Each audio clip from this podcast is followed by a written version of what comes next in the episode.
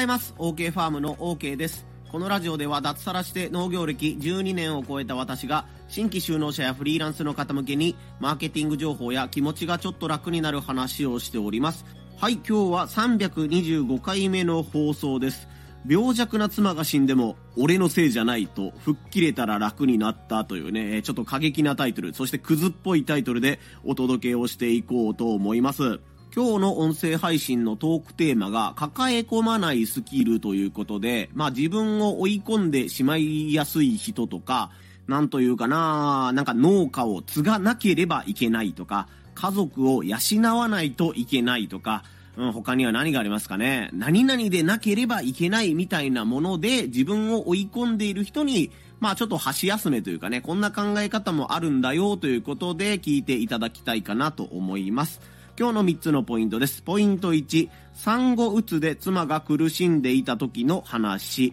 ポイント2、抱え込んでもドツボにはまるだけ。ポイント、〇〇しなければいけないを疑おう。この3つでお話をしていきます。はい、1つ目のポイントが、産後うつで妻が苦しんでいた時の話です。今はもう妻はだいぶ元気になってね、自分でフリーランスとして活動しながら、今日もね、あの、フリーランス仲間のお手伝いみたいなことで、県外にね、出張みたいなことに行ってくれてるので、本当にね、元気になってくれてね、良かったなと思うんですけども、今から10年以上前ですけども、1人目が生まれた直後と、2人目が生まれた直後なので、まあ8年ぐらい前ですかね。12年前から8年ぐらい前までは、本当になんか、産後うつですごい常にしんどそうみたいな、元気であるのが珍しいぐらいの状態がね、えー、長い間続いていました。で、僕もその、なんというかね、体調が悪い妻を支えないといけないと、本当にその時思っていたし、支えられるように頑張ろうと思っていたんですけども、やっぱりこの、何々しないといけないっていうのは、本当に諸刃の剣だと思います。何々しないといけない。この場合で言うと僕は、病弱な妻を支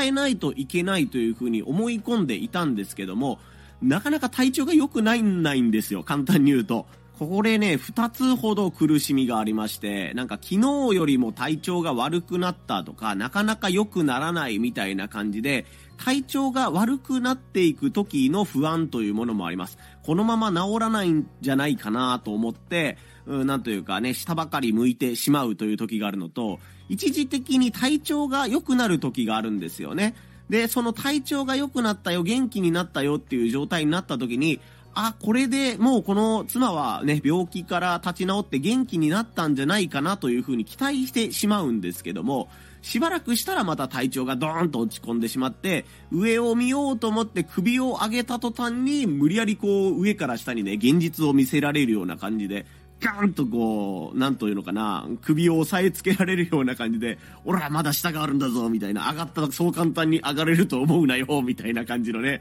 えー、なんというかね、心の中で自分が、いや、だから期待しちゃダメなんだって、みたいなね、良くなったと思ってもね、あの、信じちゃダメなんだって、みたいな感じで、えー、妻のことを信じてあげな、あげたいんだけども、妻のことを信じたら自分が苦しいんだよ、みたいなね、感じで、こう、二重三重に体調が安定しないというところに、うん、もやもやというか不安を感じていました。で、今からの話は僕と妻との相性の話なので、こう産後うつの方にこうしたらいけませんよとかいう話ではないんですけども、あくまで一例として聞いてほしいんですけども、妻の方も僕がやっぱりしっかり寄り添ったことにより、まあ僕に依存してたんだと思うんですよね、結局は。なんかね、妻のことを直してあげないといけないとか、支えてあげないといけないというふうに僕が思うがあまり、妻は僕におんぶに抱っこ状態になってた時期が、まあ間違いなくあるんですよ。ね、自分の病気が治らないのは、旦那であるね、OK のせいだ、みたいな感じで、僕のことを責めるみたいなね、まあ場合によってはもう子供のことを責めるみたいな、で自分が悪いんじゃない、他の人が悪いから自分は治らないんだ、みたいな感じで自暴自棄になる時期がありました。そういう時に、さっきの諸刃の剣のね、自分を責める方なんですけども、自分が何とかしないといけないという状況で、向こうがお前のせいだという風に言われて、えー、こじらせてしまうとですね、共依存とかね、共に依存するって書くんですけども、で自分の方は相手のためにね、尽くしてあげないといけない。向こうの方はね、この人がいないと生きていけないっていうね、なかなか抜け出せない負のスパイラルみたいな状況に陥ります。で、いろいろとね、中身ははしょるんですけども、僕の堪忍袋の尾が切れてしまう時が来ます。今からだ、だいたい6年ぐらい前なんですけども、ね、あの、もう自分、妻の方がもうね、自分の体調が良くなんないのはお前のせいだ、みたいな感じで言ったりとか、もうね、なんかちょっとまあ言葉を隠さずに言うんですけど、まあ死にたいとかね、もう消えてしまいたいみたいなことばっかり言って、うん、どうにもならなくて、しかも、そのね、あの、ずっと当た、当て、当たられ続ける僕も、それに限界が来て、じゃあもう勝手にしてくれやっていうね、えー、タイミングが来るわけです。そしたらまあね、妻の方ももう激怒して、そんなことを言う人だとは思わなかったみたいなことを言って、まあ、木の実木のままみたいな感じで、えー、ね、車で、まあ、ちょっと外に出かけていって、もうこんな家出てってやるみたいなことになったわけなんですけども、その時に僕は素直に、あ、もうこいつが死んでも俺のせいじゃないわっていう風にね、開き直ったんですよね。まあ、ボロボロ泣きながらなんですけども、もう、なんというか、自分はできることは全部やったし、その上でね、相手に自分の思いが届かないとか、もしくはさっき言ったみたいにね、お互い依存していて相性が悪い状態なんだったら、もう僕はこういうことしない方がいいんだなということでもうね、割り切ることができたんですよね。まあ、ボロボロ泣きながらなんですけども、あ、妻がほんまに出ていったわ、もう離婚するしかないわとかね、そんなこと考えながらとかね、今でこそなんかこうね、あの、笑い話みたいな体で言えますけど、その時は本当になん、なんというかね、本当に自分の家庭が壊れてしまったとかね、妻がもうもう帰ってこないかもしれないみたいなつもりで、ああ、もうシングルファーザーで子供2人状態でね、これから生きていくにはどうすればいいかみたいなことばっかりを考えている時がありましたね。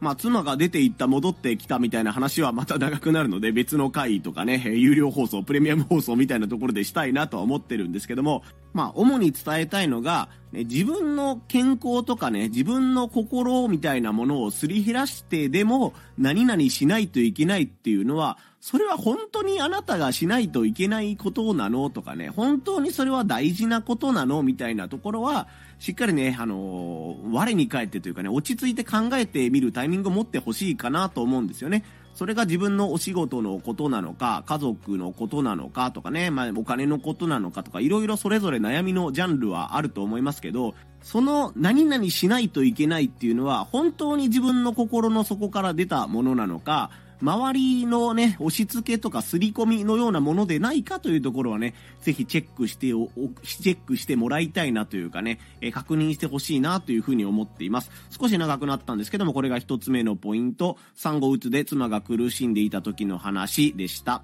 二つ目のポイントが、抱え込んでもドツボにはまるだけというお話です。で、僕、当時の僕にやっぱりアドバイスしたいなと思うのは、もうなるべく自分一人で抱え込んでも仕方ないからい、いろんな意味で周りの人を巻き込んでいくしかないよねというか、自分のことを知ってくれている人を増やしておいた方がいいよねというお話です。やっぱりこうね、妻のね、体調が悪い産後うつであったり、まあ半分ね、病弱だから仕方ないんだけど、子供のお世話をしないといけない。妻の看病も半分しないといけない。でも、お金も稼がないといけない。まあ、仕事をしないといけないってことですよね。ってなると、もう、積んでるんですよ。本当に。そりゃあね、妻の方と子供の方に時間を取られたら、仕事に、をする時間が減るんで、収入も減っていく。で、収入が減っていくから、妻の体調はまた悪くなる。なんで私はこんな我慢しないといけないんだとか、ね、もう、もうちょっと裕福な暮らしがしたいみたいな、えー、方の発想に行くし、ね、いつまでこの辛い状況が続くんだとかね、えー、もうちょっとお金があれば自分はは幸せになれるのにみたいなことを言うんだけど、そのスパイラルからね、抜け出せないわけですよ。僕自身その時何回もね、一人になった時に、もう積んどる。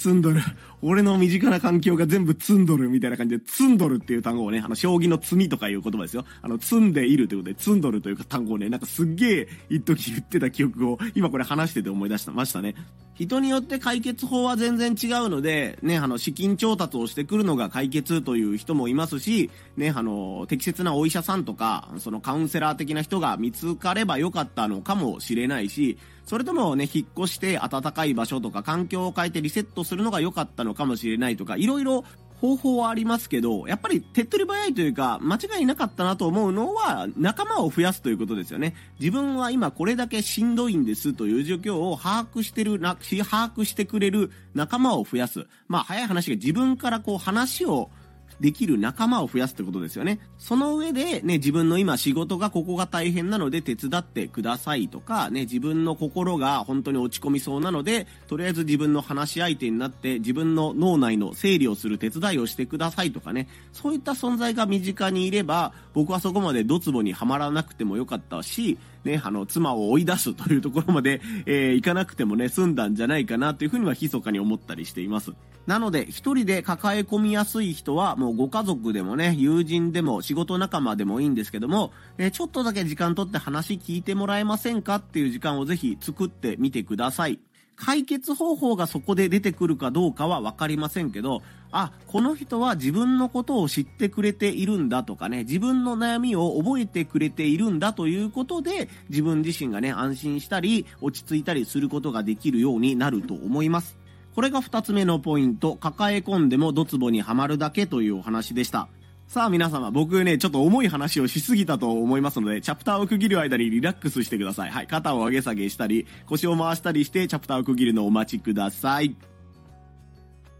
はい、そして3つ目のポイント、〇〇しなければならないを疑おうというお話です。冒頭にも言ったんですけども、僕たちは知らないうちに何々しないといけないという呪縛にかかっています。お兄ちゃんだから何々しないといけない。お姉ちゃんだから何々しないといけないっていう、これももうすでに呪縛ですよね。で、この呪縛と上手に付き合えたとか、自分のものにできた人は、その呪縛と思っていたものが後から見たら自分にとって適切な筋トレの道具だったんだな、サポーターのようなものだったんだなというね、風に解釈することもできますけど、基本的には自分は何でもできるんだ、何を考えてもいいんだというね、あの、自由な思考になっている方が身動きが取りやすいんじゃないかなと僕自身は思うんですよね。親が農家なんだから自分も農家をやらなきゃっていうのも呪縛です。もう目に見えた呪縛というか周りから見て、うわ、まだ令和になってもまだそんなこと言われてんの？みたいな呪縛だと思います。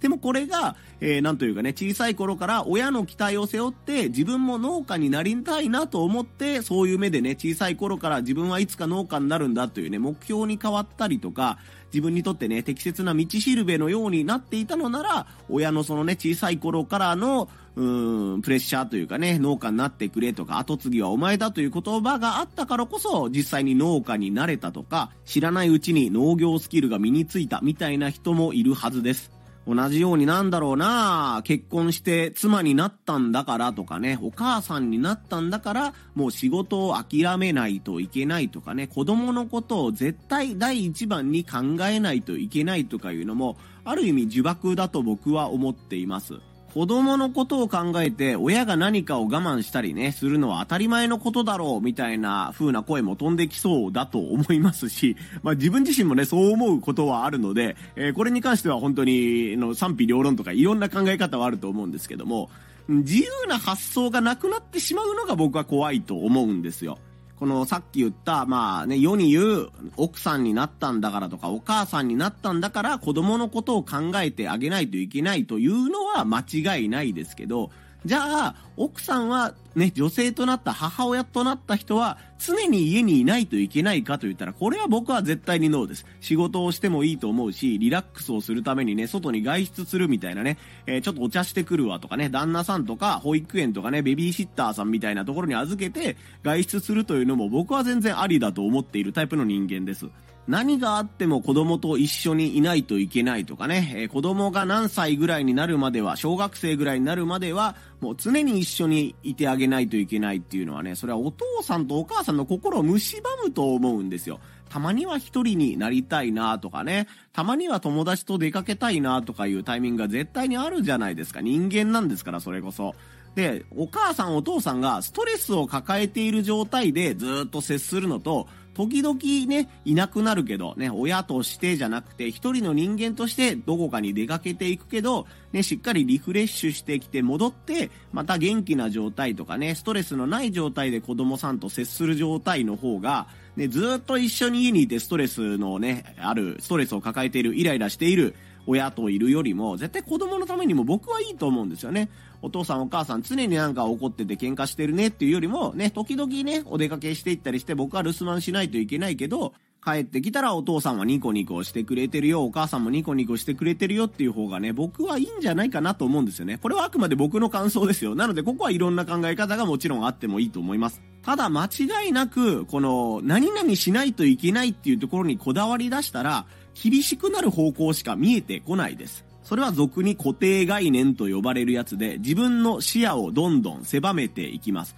で、場合によっては自由にやっている他の人を見て、なんかその人のことをね、憎むようになっちゃうんですよね。他に自由にやってて子供と良好な関係を築いている人がいれば、あ、あの人みたいにやればいいんだということで、そっちの世界に飛び込んでいけばいいのに、いや、あの人は自分にはできないことをやってるから、あの人は何か自分とは違うずるい方法を使っているんじゃないかとか、いや、あの人は実家が近くにあるからね、それができるんであって、自分はできないからね、あの人はなんかあの人のね、あの話を聞いていたら鼻につくな、みたいな感じで、自分がいるしんどい状況に、また自分自身で縛り付けてしまうみたいなね、状況を自分で生み出してしまうんですよね。これが固定概念の本当に怖いところだと思って、いや、それがいいと思うならあなたもそれやってみましょうよ。自由にやってみましょうよ。とかね。周りからしたら、え、それ大丈夫って言われるかもしんないけど、ね、やってみてダメだったら戻せばいいんだから、一度ね、新しい方法を試してみましょうよっていう気持ちに、えー、慣れたらいいと思うだけなので、自分を追い込まないでくださいとかね。まあ言い方はちょっと臭いかもしんないんですけど、自分の可能性をね、えー、しっかり信じてあげてくださいみたいな風に僕は思います。きっとね、これから死ぬまで私もあなたも、ね、何々は何々しないといけないとかね、何々しなければいけないとか、こういう人はダメだみたいな言葉を死ぬまでずっと浴びせられると思います。世間の目みたいなものだとか、一般常識みたいなものだとか、過去から昔からある風習みたいなもので、いろんな人がね、僕たちを縛ろうとしてくると思うんですけども、自分が嫌だと思ったり、気持ち悪いとかね、苦しいと思う風習とかね、周りからのプレッシャーみたいなものには、正しく疑いの目を向けていくのが大事なんじゃないかなと思います。世間一般の考え方みたいなものから道を外れるというのはなかなかに大変なことだしめんどくさいことが逆に多いということもありますよね。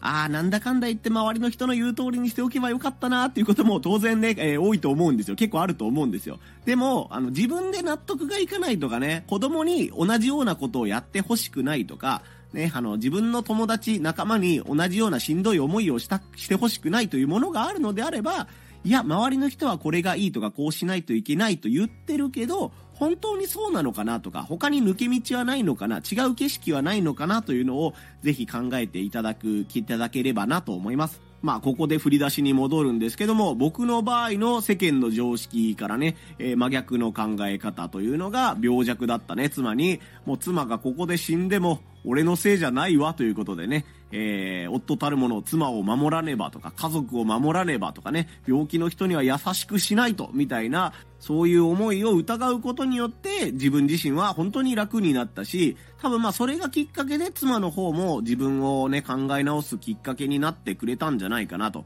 まあ僕が言ったから妻が治ったというわけではもちろんないんですけども、えー、なんというかね、ちょうどいいタイミングになったんじゃないかなというふうに思いますという話を今日はさせてもらいました。なかなかに重い話をしてしまったなとは思うんですけども、普段はね、農家の方やフリーランスの方向けに、マーケティング情報や気持ちがちょっと楽になる話というテーマでお話をしています。僕の音声配信のフォローがまだの方はぜひフォロー等で応援をよろしくお願いいたします。それとそうだな、せっかくなので皆さんが思うね、一般的にはこう言われてるけど、僕はそう思ってませんとかね、実は人には言ってないけど、えー、こういうこと、他の人とは違うことをやってますとか、他の人に話したらドン引きされますみたいなね、ポリシーみたいなものとかね、経験みたいなものがあったらコメント欄で寄せていただいたらと思います。日曜日にコメント返し会というのをやっているので、そこでね、僕の妻に対してのエピソードと、皆さんのエピソードとかポリシーみたいなもの、どっちがドン引きされるかみたいなね、デュエルをできたらなと思ったりしております。はい、それでは皆様ね、今日も腰痛にならないように肩を上げ下げしたり腰を回したりしながら今日やるべきことに向かって頑張っていってみてください。